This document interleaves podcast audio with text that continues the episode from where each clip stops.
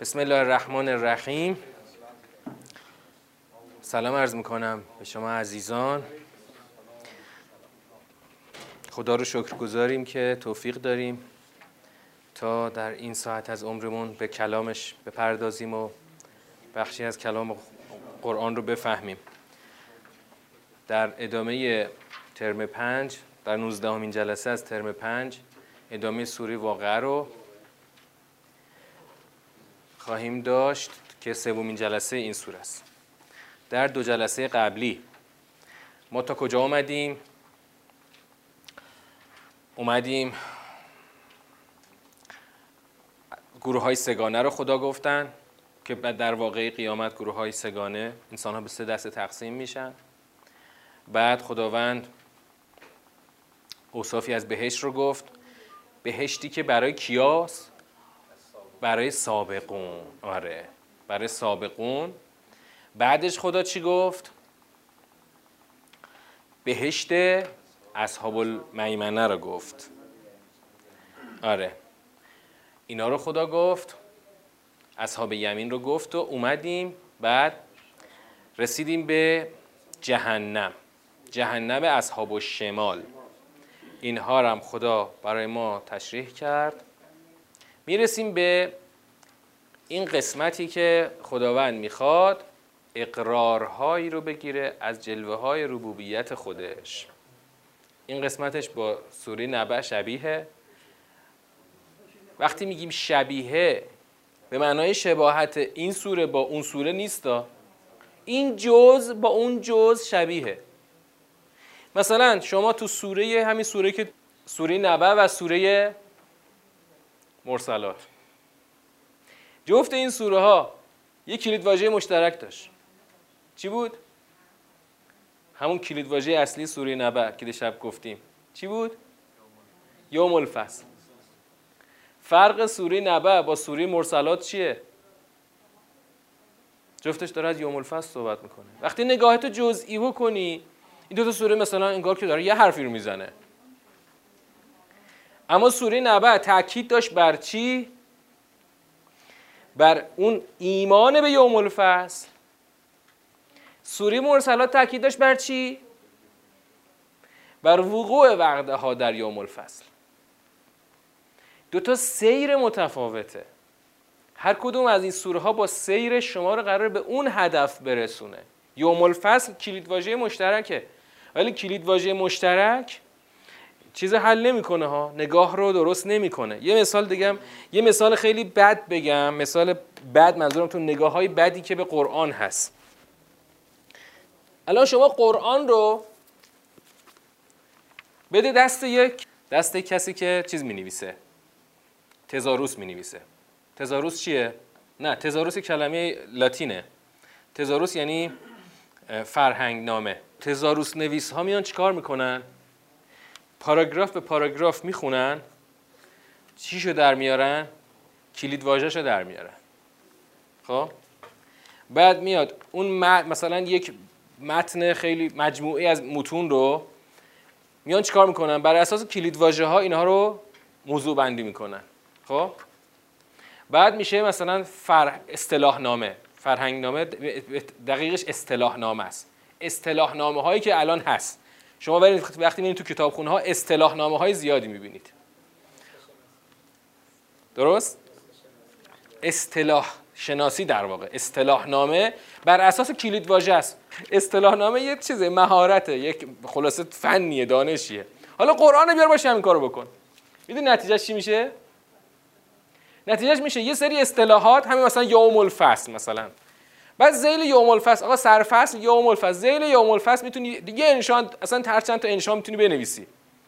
بعد میگه آقا می‌تونی اونایی که اصطلاح نامه نویسن بر وقتی که ازشون سوال بشه آقا این کتاب چی میگه مثلا؟ این قرآن چی میگه؟ میگه ببین تو این قرآن مثلا حالا همین سوره یه سری کلید واژه های مطرح شده سرفصل هایی داره و زیل این سرفصل ها ما این حرفا رو در آوردیم. بعد باورتون میشه که تصور خیلی ها حتی در میان خودمون تصورشون از قرآن همینه. اصطلاح نامه است. بعد انقدر کار شور میشه انقدر کار شور میشه. در دنیای غرب اونا خب خیلی ماهرن تو این اصطلاح نامه نویسی. اینا گفتن که اونا خب مستشرقینشون. اونایی که کارشون مثلا اینه که مثلا دنیای اسلام رو بهتر بشناسن. اومدن درباره قرآن این کارو کردن. یه خانومی شد سرتیم پژوهش. کلی هم پژوهشگر جمع کردن یه مؤسسه خصوصی هم پولشو داد. مؤسسه‌ای در کشور هلند که یک ناشر خیلی قدیمی مثلا این ناشر 200 ساله است. اومدن این اصطلاح نامه رو نوشتن بیش از هزار مدخل رو نوشتن. بیش از هزار مدخل. نویسندگانش همه تو علوم انسانی تو غرب آدمای چیزی بودن کارکشته ای بودن. پنج جلد شد. اسمش هم گذاشتن دایره المعارف قرآن. خب؟ پشت جلدش نوشتن. با اطمینان می‌تونیم بگیم که این دایره المعارف جامع ترین دایره المعارف درباره قرآن به یک زبان لاتین است. ما چند تا سرفصلاش رو تو زبان تخصصی میخوندیم. مثلا آقا این سرفصل ایمان رو ما مثلا چند جلسه نشستیم سرفصل ایمان رو خوندیم. خودش چند صفحه از این رحلی بزرگا بود. نه. دیگه من انقدر خونده بودم اینو که اصلا دیگه حفظ شده بودم که مثلا تعریف ایمان چیست. خب؟ بعد این دارت المعارف الان از نظر غربی ها قرآن رو می‌خوای بشناسی؟ اگه شما الان برید توی از یه آدم غربی که مثلا اهل علوم انسانی باشه بپرسید قرآن چیه میگه؟ اتفاقا تو این دارت المعارف قرآن خوندم چی داره میگه؟ یه چیزایی هست بالاخره. یعنی دقیقا همه این نظام از هم متلاشی میشه باز میشه. مثل ماشینی که شما رو شما بازش کنی به پیچ و ریز ریزش بکنی. بعد بگی مثلا یه هز... یک تلمباری از پیچ و مهره البته دستبندی شده. اینا پیچ و های موتوره. اینا پیچ و های چرخاست اینا پیچ و های اتاقه اینا قطعات اتاق اینا قطعات موتوره تفکیک شده بده میده به شما کاملا مدون شده. اما اینا هیچ وقت راه نمیره. چون که از از اون نظامش در اومده. هیچ وقت این ماشین منفک شده راه نخواهد رفت. یه ده آدم علافتر از اونایی که تو غرب نشستن اونو نوشتن. تو قوم نشستن به فارسی ترجمهش کردن. تو همین دفتر تبلیغات.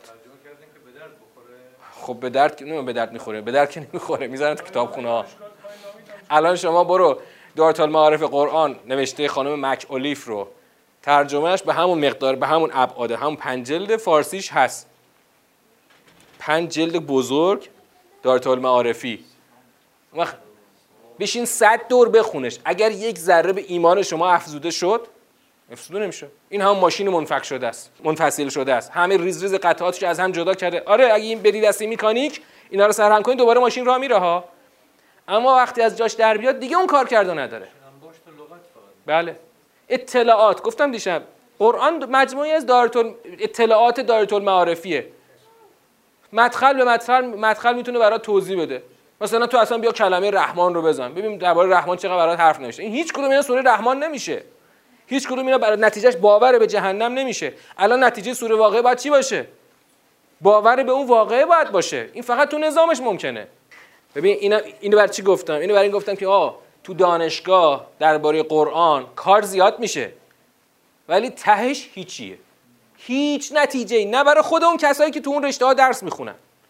نه برای دیگرانی که می‌خوان از اینا چیزی بگیرن یاد بگیرن وجود نداره. برای همین قرآن تو علوم انسانی حتی تو خود همین مجموعه های حوزوی تو این رشت به رشته علوم انسانی های مختلف آخریه.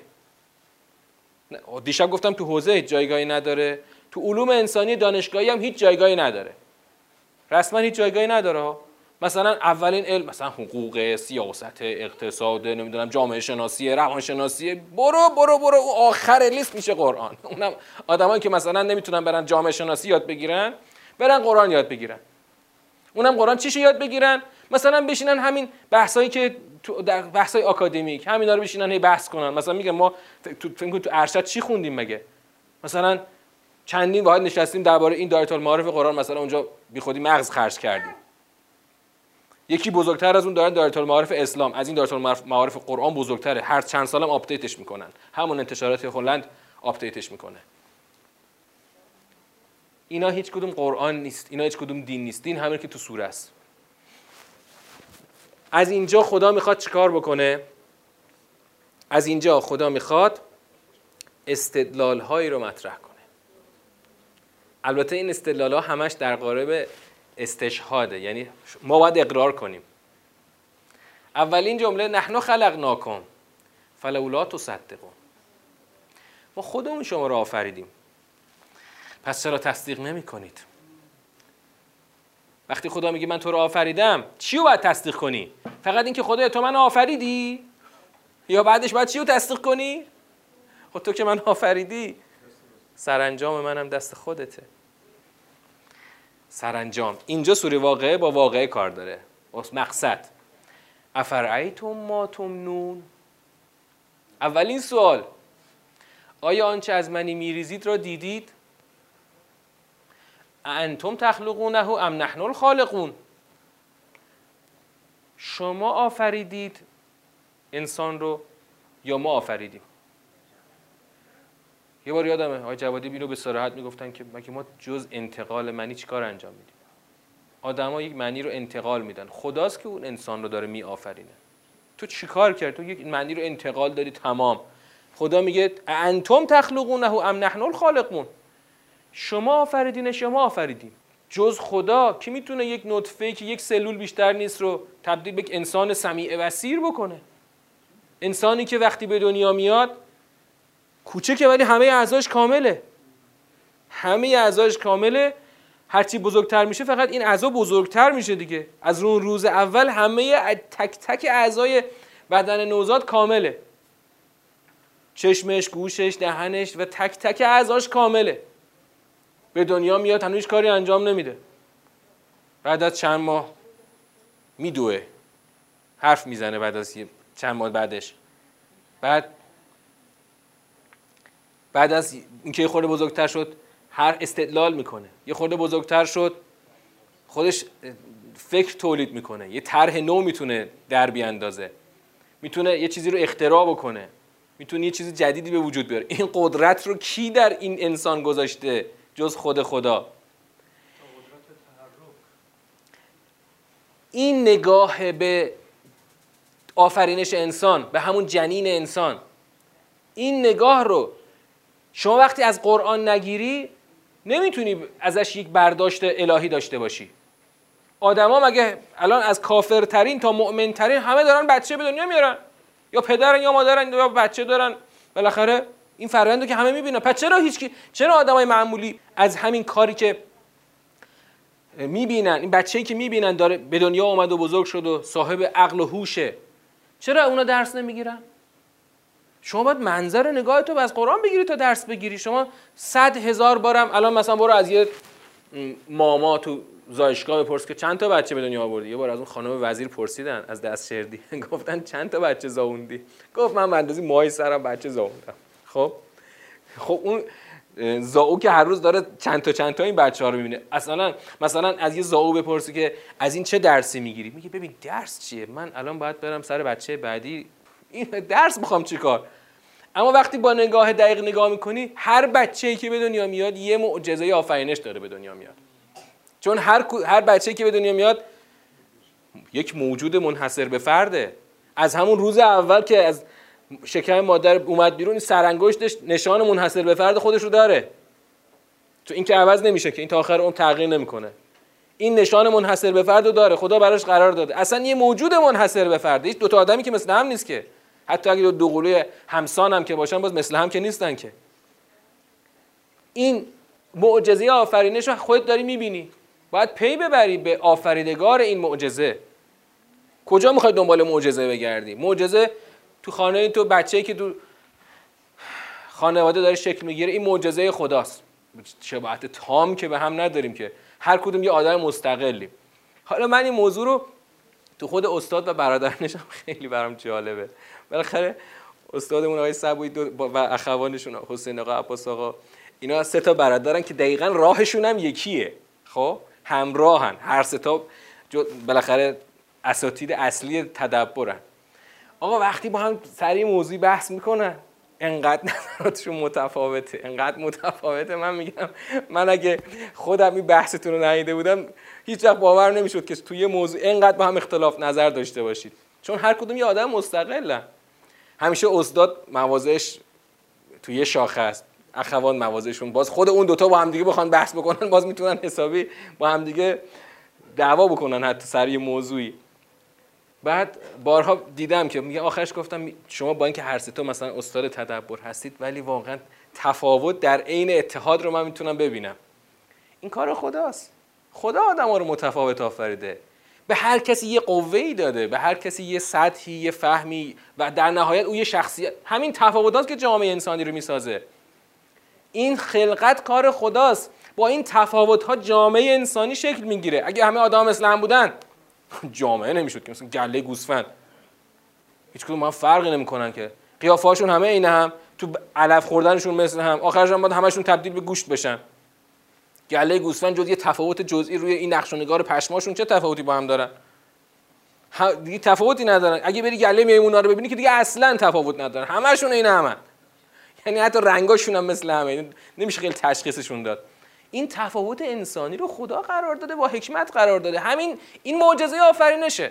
این معجزه رو تو نگاه قرآنی وقتی ببینی پی به حکمت آفریننده می‌بری. از همین معجزه آفرینش انسان از یک نطفه تو پی ببر به اینکه خدا از این تفاوت ها حکمتی داشته و همین خدا می‌تونه نحنو قدرنا بینکم الموت و ما نحنو به مسبوقین خدا می‌تونه چیکار بکنه؟ ما خودمون بین شما موت رو مقدر کردیم و هیچ کس بر ما سبقت گیرنده نیست. از همین آفرینش نطفه اول انسان برو تا مرگ. همون خدایی که تونست یک نطفه رو به یک انسان تبدیل کنه مرگ و حیات دست کیه؟ باز دست همون خداست. ما بین شما موت رو مقدر کردیم. و هیچ و ما نحنو به مسبوقین. هیچ کس بر ما سبقت نمی‌گیره. ما مسبوق نیستیم. یعنی چی؟ یعنی کسی از ما سبقت نمی‌گیره. خب نتیجه بگیر. در موضوع مرگ هیچ کس از خدا سبقت نمی‌گیره. همونطور که خودش آفریده جان داده خودش هم هر زمان صلاح بدونه خواهد گرفت و مرگ رو هممون خواهیم دید. بی شک و بی تردید. وقتی هیچ کس نمی‌تونه در موضوع مرگ از خدا سبقت بگیره نتیجه چی میشه؟ همون خدایی که روز اول آفرید همون خدا باید تعیین کنه که کی کجا بره کی به کدوم سرنوشت بره کی بره بهش کی بره جهنم. بر اساس چه قاعده ای مسیر کجا باشه؟ ما نحنو به مسبوقین الا ان نبدل امثالکم و ننشئکم فی ما لا تعلمون. بر اینکه جایگزین کنیم امثال شما را و ایجاد کنیم. شما را در آنچه علم ندارید ببین خدا میگه آقا من که مرگ رو مقدر کردم دیگه. همونطور که آفریدم روز اول شما را از یه نطفه مرگ رو هم مقدر کردم. بر من کسی پیشی نمی‌تونه بگیره که شما رو تبدیل کنیم. ان نبدل امثالکم. جایگزین کنیم امثال شما رو. هیچ که نمی‌تونه جلو خدا رو بگیره. خدا اگه اراده کنه می‌تونه همه انسان ها رو جایگزین کنه با یه انسان های دیگه و شما رو ببره در یه جایی که اصلا نمی‌دونید هیچ علمی بهش ندارید شما رو ایجاد بکنه. پس اگر خدا این قدرت رو داره که همه آدما رو ببره در یک آفرینش دیگر همین خدا قدرت داره که همه آدما رو ببره در کدوم نشعه در کدوم محل ایجاد قرارشون بده؟ همون جایی که قراره بریم. واقعه بزرگ. از همینجا پرس به واقعه بزرگ. یعنی خدا از تو می‌خواد که آقا تولد رو دیدی؟ تولد که یه معجزه است. مرگم که می‌بینی هر روز. از این تولد و مرگ به اون قدرتی که داره این تولد رو و اون مرگ رو ایجاد می‌کنه پی ببر به این که پس کل مسیر دست خودشه. چون نقطه ایجاد دست خودشه. نقطه مرگ دست خودشه. بعد از مرگم دست خودشه. برای همین میگه هیچ کی نمی‌تونه از ما سبقت بگیره که ما اصلا شما رو ببریم در یه جایی که نمی‌دونید. و خدا البته این کارو می‌کنه دیگه. ما رو خواهد برد و ما رو دوباره ایجاد خواهد کرد. دوباره ما رو باز خواهد آفرید. در جایی که ما هیچ علمی بهش نداریم. کی می‌تونه درباره اینکه بعد از مرگ ما وقتی که دوباره آفریده شدیم نظر بده که چنین خواهد شد یا چنان خواهد شد جز خود خدا؟ آقا همین الان که تو این دنیا هستی تو می‌دونستی؟ قبل اینکه بیای تو این دنیا می‌دونستی که کجا قرار بیای؟ مثلا البته نبودیم که بدونیم که. بعد همون روز که فهم پیدا کردیم مثلا دو سالمون بود سه سالمون بود. از اون روزی که فهمیدیم چی به چیه. بچه تقریبا دیگه از سه سالگی می‌فهمه چی به چیه. من تو بچه ها چک کردم دیدم وقتی سه سالشون کامل میشه دیگه تقریبا مفاهیم رو همه رو می‌فهمن. از اون موقع که فهمیدیم کی هستیم و الان اینجا کجاست. می‌دونستیم مثلا از یه بچه بپرس الان چه سالیه؟ سال یعنی چی هستن؟ مثلا من گاهی وقتا با بچه ها میگم الان سال هزار مثلا 401 که مثلا مثلا هزار اصلا یعنی چی؟ سال یعنی چی؟ بعد یه خورده بزرگتر میشیم تازه می‌فهمیم که ما در یه نوار زمانی مثلا ما در سال 1401 الان هستیم. من مثلا در سال 1300 فلان به دنیا آمدم. خب؟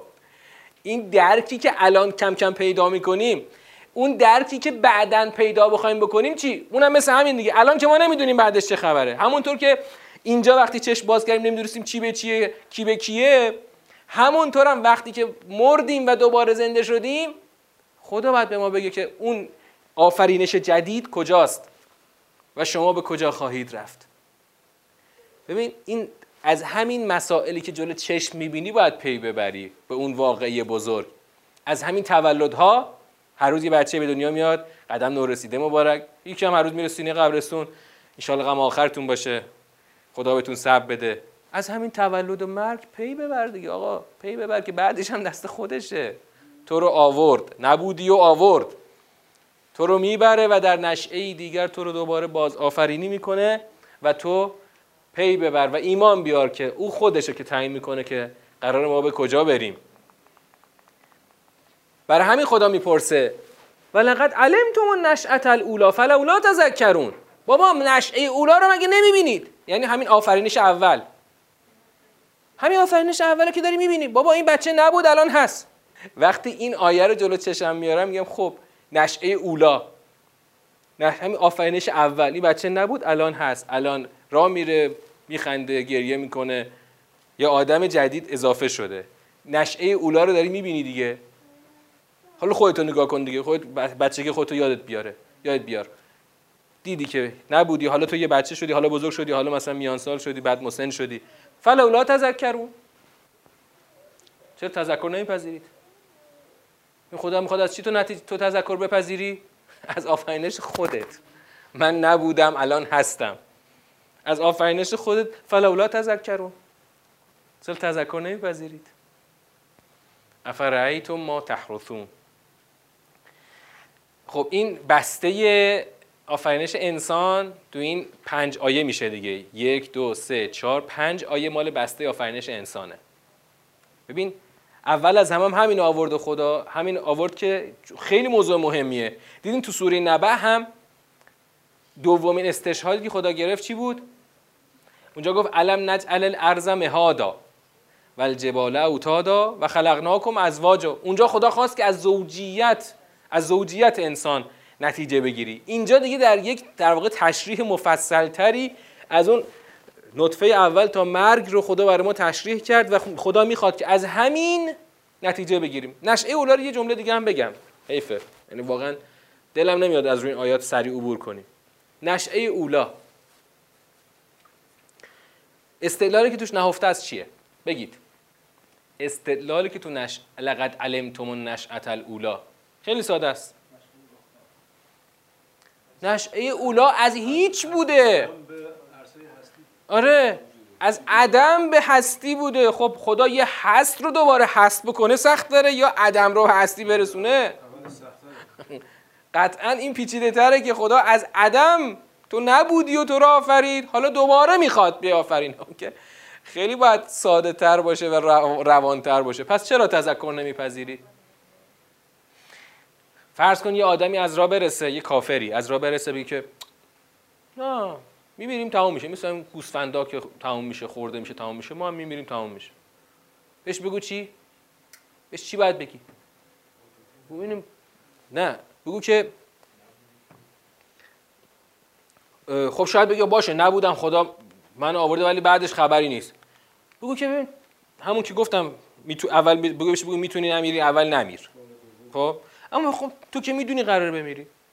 تو می‌تونی بگی که بعدش خبری باشه یا نباشه بحث دوباره باشه یا نباشه. یا خدا خالق تو می‌تونه بگه. خالق تو گفته هست. حالا تو بگو نیست. حرف کی نهایت میشه حرف آخر؟ حرف خالق میشه حرف آخر. تو که حرف تو مخلوقی حرفت که جایی برد نداره. از همین پس واقعا استدلال هایی که توی قرآن هست مولا درزش نمیره. کسی عمیق بفهمه واقعا مولا درزش نمیره. یه عده خدا بهشون بچه میده اونا نمی‌خوان. یه عده می‌خوان خدا بهشون نمیده. البته اونایی که خدا بهشون میده اونا نمی‌خوان. واقعا نمی‌دونم فردا می‌خوان جواب خدا رو چه بدن. حاضرم برم با سگ و گربه زندگی کنم ولی انسان رو تربیت نکنم. در واقع اولین مشکلشون بی‌مسئولیتیه. نمی‌خوان زیر بار مسئولیت برن. سگ و گربه مسئولیت نداره. یکی یه سگ بازی یعنی یکی اینا که سگ داره ازدواجم نکرده گفت پرسیدم ازش این سگ تو چقدر عمر می‌کنه؟ گفت هفت سال. گفت این دومیشه.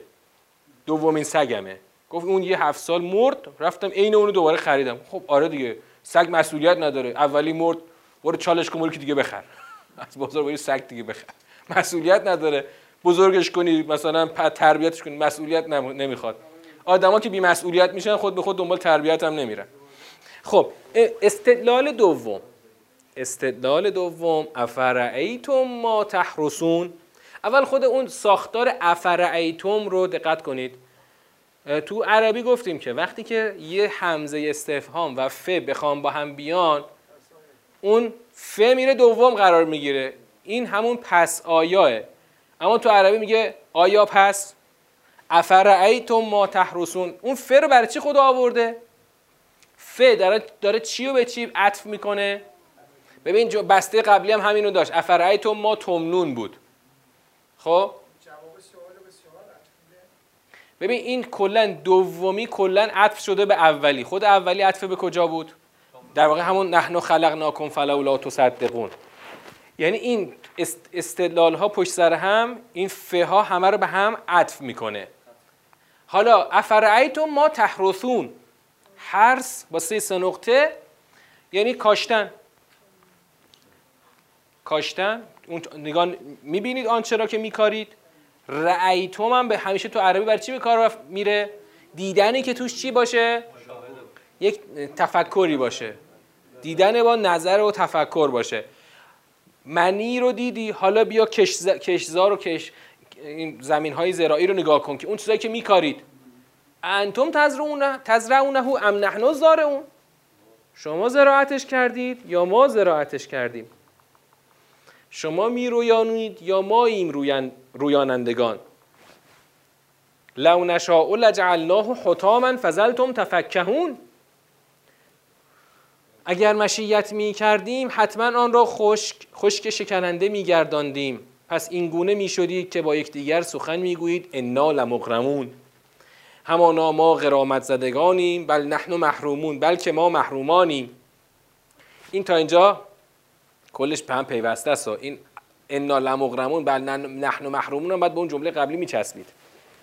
خب خدا می‌خواد چی بگه؟ عین اون مسئله است. همونطور که در مورد منی خدا اقرار گرفت درباره کشتزار هم خدا اقرار می‌گیره. تو یه بعضی رو پاشوندی تو زمین. خاک رو زیر رو کردی شخم زدی بعض رو پاشیدی هم بعدم آب، آبیاری کردی علف گیاه سبز شد و این گندم یا هرچی سبز شد اومد بالا شد یه محصول. تو اینو رویاندی یا ما رویاندیم حالا به همین موضوع می‌خواد دقیق تر نگاه کنیم دقیق تر نگاه کنیم شما ببین یه زمین واحدی رو در نظر بگیر. یه زمین زراعی که همین دوربر می‌تونی ببینی. بعد فرض کن هنوز بعض پاشی نشده. زمین فقط شخم خورده و دیسک خورده و مثلا این دستگاه ماشینالات اومده زمین رو تصدیح کرده و آماده پاشیدن بذره.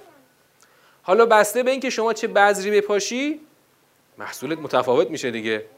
البته بسته به بذر هم باید البته شکل زمین متفاوت میشه دیگه. مثلا جالیزی بخوای بکاری بعد این جوبا رو خیلی کم ارز درست کنی بخوای مثلا گندم و جو بکاری پهنای مثلا قسمت ها بیش فرق می‌کنه. ولی فرض کن الان چند جور بذر بهت دادن می‌خوای بکاری.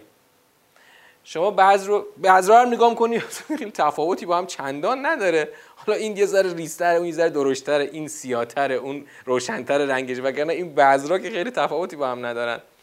بذر رو میپاشی تو زمین از این یکی هندونه در میاد از اون یکی خربوزه در میاد از اون یکی گوجه در میاد از اون یکی نمی‌دونم فلفل در میاد. هر کدوم یه میوه میده که نه طعمش مخصوص به خودشه قیافش مخصوص به خودشه ابعادش مزهش همه چیش متفاوته. یعنی اصلا این آقا واقعا خود همین از عجایب خلقت نیست. یا مثلا میری تو باغ باغستان. نمی‌دونم باغایی که انواع میوه ها رو دارن رفتیم درخت های میوه هم مخصوصا اون گونه هایی که خیلی به هم شبیه هستن که کاملا شبیه همه. مثلا مرکبات برگاشون همه شبیه همه. دیدین درخت مرکبات؟ مثلا نارنج و پرتقال واقعا برگش چندان تفاوتی نداره. برگ مرکبات شبیه همه. این یکی لیمو ترش میده اون یکی گیری فروت میده. اون یکی گیری فروتش به این بزرگی این لیمو ترش میده به این کوچیکی. اون یکی مثلا پرتقال خود پرتقال انواعش. یعنی فقط حتی تو یک گونه ببین چقدر تفاوت خدا گذاشته. مزه هر کدوم متفاوته. من هر وقت نارنج یه بار رفته بودم جنوب سر مز... باغ چیز بود؟ باغ لیمو ترش بود. تو شهر رودان استان هرمزگان. اونجا بازار لیمو ترش بود فصل مرداد بود. اصلا یک بوی از این عطر لیمو ترش تو فضا پیچیده بود. واقعا بوی از جلو این آب, می... آب لیمو هم رد میشه همون بو هست. خیلی خوشبو بود گفتم کار خدا. بعد اونجا فقط لیمو ترش بود. اونجا پرتغال نبود اونجا نارنگی نبود فقط لیمو ترش بود. حالا یه خاطره کوچیک هم بگم. سال 69 بود. ما راهنمایی بودیم. مدرسه گفت می‌خوایم یه اردو ببریم شما رو یه مزرعه مرکبات. یه مزرعه تحقیقاتی مرکبات نه مزرعه تجاری مزرعه تحقیقاتی. رفتیم دزفول ما خونمون اهواز بود. رفتیم دزفول و اونجا یه مزرعه تحقیقاتی بود. یعنی برای کارهای پژوهش مرکبات بود. آقا تو این مزرعه ما خود چرخیدیم. اصلا مرکباتی دیدیم که هیچ وقت ندیده بودیم. مرکباتی که مثلا می‌گفت خود اون آقای توضیح دهنده می‌گفت که خیلی از اینا خوردنی هم نیست. یعنی مثلا ما همه جور رو به هم پیوند زدیم. اینو به اون پیوند زدیم اینو به اون پیوند زدیم. خلاصه میوه ها خیلی گوناگون شده. بعضیاش مثلا نه خوشمزه تر بود نه مثلا قابل مصرف بود. ولی خیلی عجیب و غریب بود. انقدر این مرکبات مثلا از پیوند ترکیبی اینا چیزهای مختلفی در اومده بود که خود اون باغ تحقیقاتی دیگه تو خاطر من موند که چقدر همین مرکبات متنوع. کی اینا رو؟ این بعد حالا پژوهشگر میره تحقیق می‌کنه که اینو با این پیوند بزنی مرکباتش این شکلی میشه. آقا اینو کی توش گذاشته؟ زاره توی یا خداست؟ خدا این قابلیت گذاشته که مثلا در گونه مرکبات همشون به هم قابل پیوند باشن. شما مثلا مرکبات رو به سیب پیوند بزنید که پیوند نمی‌خوره که. مرکبات فقط به مرکبات پیوند می‌خوره. این قابلیت خوب خدا گذاشته که یه گونه به همدیگه مثلا قابلیت پیوند داره. تو این دنیای حیوانات هم می‌بینی سگ با گرگ می‌تونن با همدیگه آمیزش کنن بشه گرگاس. این عجیبه ها. آقا سگ کجا گرگ کجا؟ ولی خدا این قابلیت رو گذاشته. خر و اسب میشه قاطر. اینا کار خداست و خیلی عجیبه. گرگاس. اسمش رو درست کردن ترکیب سگ و گرگ آره آره. خب عجیبه دیگه. آقا چرا مثلا سگ مثلا با شیر نمی‌تونه پیوند بخوره؟ سگ با گرگ می‌تونه پیوند بخوره؟ خب کار خداست دیگه. این قابلیت خدا گذاشته. این قابلیت خود خدا گذاشته. بعد تو اون پژوهشگر میره فقط اینو در میاره. بعد میگه ما به یک ترکیب جدید دست پیدا کردیم. مثلا به یک گونه جدید دست پیدا کردیم. یا میره اینا رو مثلا تراریخته می‌کنه یه ژنایی رو دستکاری می‌کنه یه محصول جدید درست میشه با یه قابلیت جدید. میگه ما تونستیم این کار آقا این قابلیت این که تو بری تو ژن اون گیاه هم دستکاری کنی کی گذاشته؟ باز خود خدا گذاشته. تو که چیز جدید رو خلق نکردی. تو فقط رفتی یه ژنی رو دستکاری کردی. این یه چیز دیگه در آمده در واقع اون ظرفیت و قابلیت دست خود خدا. خدا بخواد می‌تونه کاری بکنه که این قابلیت این دستکاری هم امکانش نباشه. ما این مزرعه رو زراعت کردیم و رویاندیم. یا شما رویاندید؟ شما رویاندید. خب خدا رویانده لو نشاء لجعلناه حطاما. اگه ما بخوایم اینو خشکش می‌کنیم. وقتی اگه خدا خدا میگه ما اگه بخوایم خشکش می‌کنیم یعنی چی؟ یعنی اینکه این محصول رو تو می‌تونی تا اون موقع برداشت بری و ازش برداشت بکنی. آقا من خواستم که تو از این محصول برداشت بکنی. خدا بخواد می‌تونه کاری بکنه. تو هیچ برداشتی از این محصول نصیبت نشه. فضلتم تفکهون اون وقت اگر این کارو بکنیم که محصولتون کلا پوچ بشه برمیگردید میگید که انا لمغرمون. قرامت زدگانیم. ما خسارت زده شدیم. بل نحن محرومون. نه بلکه ما محروم شدگانیم. خیلی با... خیلی وقتا اتفاق میفته دیگه. می‌بینی محصول دم برداشته یه دفعه مثلا یه رگباری تگرگی می‌زنه یا سرما می‌زنه همش نابود میشه میره. بعد میگه ای ما محروم شدیم ای ما خسارت خوردیم. آقا ببین اونی که کار دستشه اون خودش خواسته تو مثلا به محصول نهایی نرسی. ببین مشکل کار کجا بوده؟ شاید دلیلش رو پیدا کردی شاید هم هیچ وقت پیدا نکردی. بعد خدا میاد روی آب. موضوع آب. افرعیتم الماء الذی تشربون؟ پس آیا می‌بینید آبی را که می نوشید آب که خدا آب که هر جا بری هستش. حالا یه جای کمتر یه جای بیشتر. شمال آبش بیشتره اینجا آبش کمتره. آب که چیز مهمی نیست که. اتفاقا همین آب خیلی مهمه. چرا خیلی مهمه؟ این میشه سه. آره. انتم انزلتموه من المزن ام نحن المنزلون؟ شما از این ابرهای ریزان ابرهای بارانزا اینو ریزوندید یا ما ریزوندیم؟ شما کاری نکردید شما فقط این تو این مورد که مطلقا شما کاری نکردید واسه تو مورد گیاه و منی شما یک انتقالی انجام دادی. بعض کاشتی تو زمین مثلا. اینجا که هیچی فقط سرت به آسمون که خدا کی میباره. الان من نگاه می‌کردم خدایا امسالم خدا رحم کنه. آذر داره تمام میشه. تازه این اولین بارونه که امشب باریده. آقا اینو کی ریزونده از آسمون؟ کار خداست دیگه. بعد گاهی وقتا نگاه کن یه چیزی رو دقت کنید تو این پدیده. برای من خیلی جالبه. مقدار تابش باران آفتاب بر دریاها ثابت یا متغیره؟ ثابته. در طول سال. در بازه یک سال ثابته دیگه. در بازه یک سال مقدار تابش آفتاب بر دریاها و اقیانوسها ثابته. پس مقدار آب تبخیر شده هر سال یا هر روز بگو ثابته. خب؟ پس چرا یه سال خوشسالی میشه یه سال ترسالی میشه؟ کی داره مدیریت می‌کنه؟ این ابرایی که یعنی مقدار کلی ابرهای تشکیل شده که ثابته. پس چرا یه سال هیچی بارون نمیباره یه سال مثلا اینقدر میباره که سیل میشه؟ کار خداست. مدیریتش دست خداست. شما مناطق کنار دریا دقت کردید من خوزستان که من اینو خیلی می‌دیدم. تو خوزستان حجم ابر خیلی بیشتر از اینجا بود. خیلی عجیب بود برای مثلا تو خوزستان ابرهایی که طبقه طبقه رو هم سوار می‌شده من بارها می‌دیدم. خیلی عجیب بود. یعنی مثلا ابر از یک کیلومتری شروع می‌شد. گاهی وقتا یه یه بار یادم یه صحنه رو دیدم که خیلی عجیب بود. این ابرها این طرف آسمون صاف بود. این طبقات ابر رو من تو یه نگاه دیدم. همینطور تا چند کیلومتر تا شاید تا ده کیلومتری این ابرها رو هم طبقه طبقه چیده شده بود. بعدم خیلی سیلابی میبارید. خب چطوریه مثلا یه جای کره زمین هر روز داره بارون میاد؟ یه جای دیگه سال به سال مثلا چهار تا ابر میاد رد میشه فقط. آقا خب کار خداست دیگه. مناطقی تو کره زمین هست چسبیده به اقیانوسه. اون هیچ بارشی نداره. تو کشور شیلی آمریکای لاتین یه مناطقی هست که با اینکه هیچ فاصله به اقیانوس نداره جز کم بارش ترین نقاط کره زمینه. آره. خیلی عجیبه ها. شما برو همین چابهار خودمون برو چابهار. من به چابهار داشتم می‌رسیدم از جاده زمینی می‌رفتم به سمت چابهار. از 50 کیلومتری دریا رطوبت رو احساس کردم. ولی ولی بارندگی اونجا خیلی کمه. یعنی سیستان چه بلوچستان جز کم بارشترین نقاط ایران با اینکه چسبیده به اقیانوس هنده. خب عجیبه که خدا این خب مدیر فعلا اجمالا بگیم مدیریت خداست. خدا فعلا می‌خواد اینو تو تایید کنی. الان خدا می‌خواد چی رو اقرار کنی؟ چی رو اقرار کنی؟ آقا اونی که داره این ابرار رو سر شما میاره تا بریزه رو سرت کار خودمه. دست خودمه. دست شما نیست. اینجا دیگه گفتم مطلقا دست ما نیست دیگه. حالا تو اصلا ببرو برو این سیستمای سیستمایی که دیدین که مثلا باروری ابرا و این حرفا. خود اون صاحبان این تکنولوژی میگن تاثیر این کارا روی ریز، ریزوندن ابرا خیلی کمه. مثلا دو درصد سه درصد. چیز زیادی نیست. یعنی اونم یعنی مثلا حالا بشر رفته مثلا حالا این چجوری ابرا بارور کنه؟ اینو مثلا رفته روش تحقیق کرده. ولی شما تاثیر خیلی اندکی داری. وقتی که تو این آب شیرین رو داری می‌بینی اینو تصدیق کن که این دیگه کار خداست که هر جا بخواد این ابرا رو میریزونه. حالا اگه خدا میگه اگه من بخوام این ابرا به جای آب شیرین آب شور بباره. چیکار می‌تونید بکنید؟ لو نشاء جعلناه اجاجا فلولا تشکرون. بله.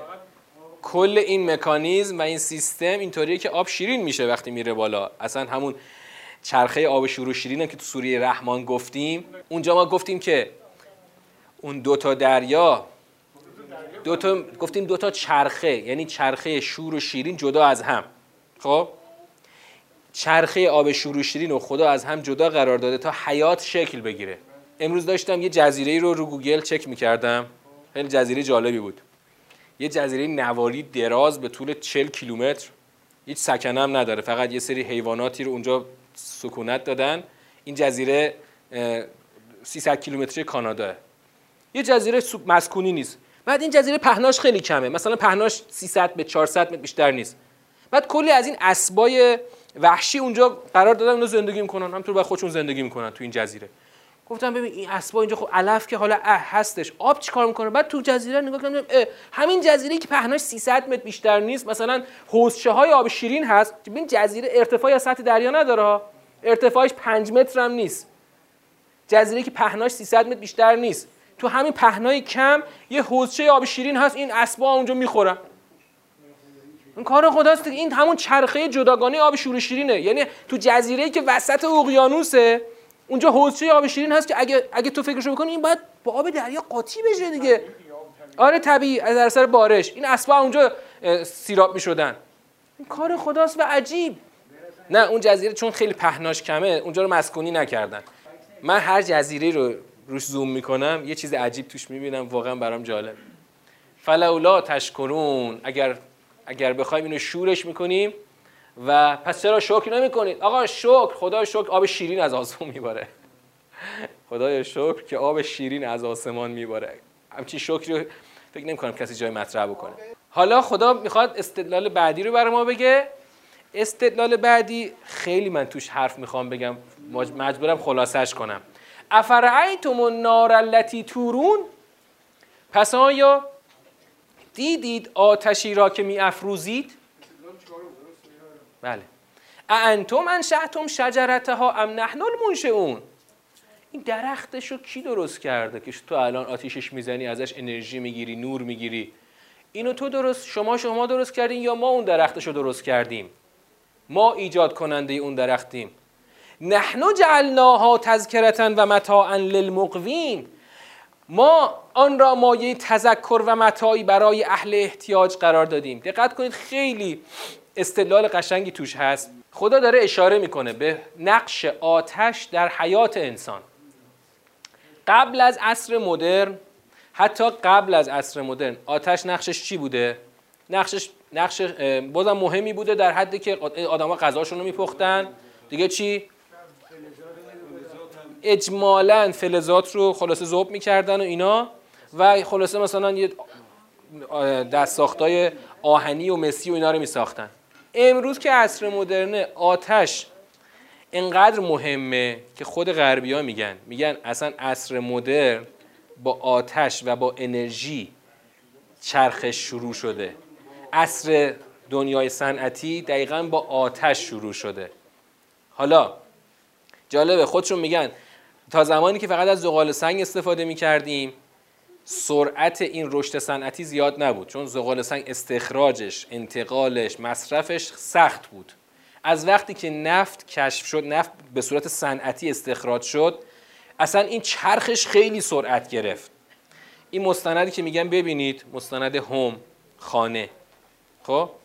تو این مستند میاد کل تاریخ بشر رو به دو قسمت تقسیم می‌کنه. قبل از دوره اکتشاف نفت و بعد از اکتشاف نفت. چون تو نگاه مادی او فقط همه چی حول محور نفت میچرخه. ولی خب این واقعیت داره که از وقتی که انسان دستش به نفت رسید اصلا تمدن بشری سرعتش خیلی تند شد. خیلی تند شد. اینقدر سرعت گرفت که اصلا کل این عصر صنعتی بعد از 1859 که اولین چای نفت تو آمریکا به نفت رسید یه سرعت عجیبی گرفت که کل اون مثلا 200 سال قبلش با این 150 سالی که ازش گذشته اصلا قابل مقایسه نیست. خود ایران ما از وقتی که نفت توش کشف شد یه دفعه چشم طمع ها همه بهش دوخته شد و شد در واقع محلی برای استعمار انگلیس. قبل اینکه ایران نفت پیدا بکنه ایران فقط محلی بود برای استخراج آثار تاریخی. قبل از انگلیسیا فرانسویا تو ایران بودن از شاه قاجار یه دستنوشته گرفته بودن که ما هرچی پیدا کردیم از این آثار تاریخی مال خودمون. برین تو شوش شهر شوش ببینین که اونجا مثلا فرانسویا قبل از انگلیسیا تو ایران بودن. اما از وقتی نفت کشف شد انگلیسیا اومدن دیگه شد کشور ما شد در اختیار انگلیسیا تا وقتی انگلیسیا رفتن آمریکایی جاشون گرفتن. خدا میگه آقا این آتش رو ما منشأش رو ایجاد کردیم. حالا اون چه اون چوب چه اون نفت چه زغال سنگ کی اینا رو تو دل زمین تو مثلا عمق دو سه کیلومتری تا ده کیلومتری گذاشته که تو یه چا بزنی از زمین نفت در بیاد. بعد همینطور یه کبریت بهش بزنی چنان شعله بگیره که هیچ هیچ ماده دیگه نمی‌تونه اینقدر برای تو انرژی تولید کنه. امروز هم که مثلا بشر می‌خواد بره به سمت انرژی های نو هنوز خیلی فاصله داره چون انرژی نفت انقدر راحت و ارزان و در دسترسه در مقایسه با انرژی های نو اصلا قابل مقایسه نیست. راحتیش و ارزانیش. هنوزم بشر 100 درصد وابسته به نفته و تا هنوز این روان تا هنوز تا حداقل تا نیم قرن دیگه ادامه داره. میگه خدا میگه ما این رو تذکره قرار دادیم تذکره. و متاع للمقوین. مقوین یعنی کیا؟ مقوین یعنی چی؟ مقوی اسم فاعله. از چه مصدری؟ اقوا. اقوا یعنی چی؟ با قاف نه اقوا با قین اقوا با قاف. متاعا للمقوین. از همون قوته. اقوا یعنی تولید انرژی و نیرو. مقوین یعنی کسانی که می‌خوان با تکیه بر این انرژی چی ایجاد کنن؟ توسعه ای ایجاد بکنن. یک گسترش ایجاد کنن یک ارزش افزوده ایجاد کنن. ما این رو مایه تذکره و متاعی یعنی کالایی در دست مقوین قرار دادیم. جالبه این آیه رو شاید در عصر مدرن بیشتر بشه معناشو فهمید. خب حالا اون زمان قدیم که فقط یه چهار تا آهنگری بوده و مثلا چهار تا شمشیر و مثلا اینا می ساختن ازش. الان کل دنیای بشر مدرن روی این سواره.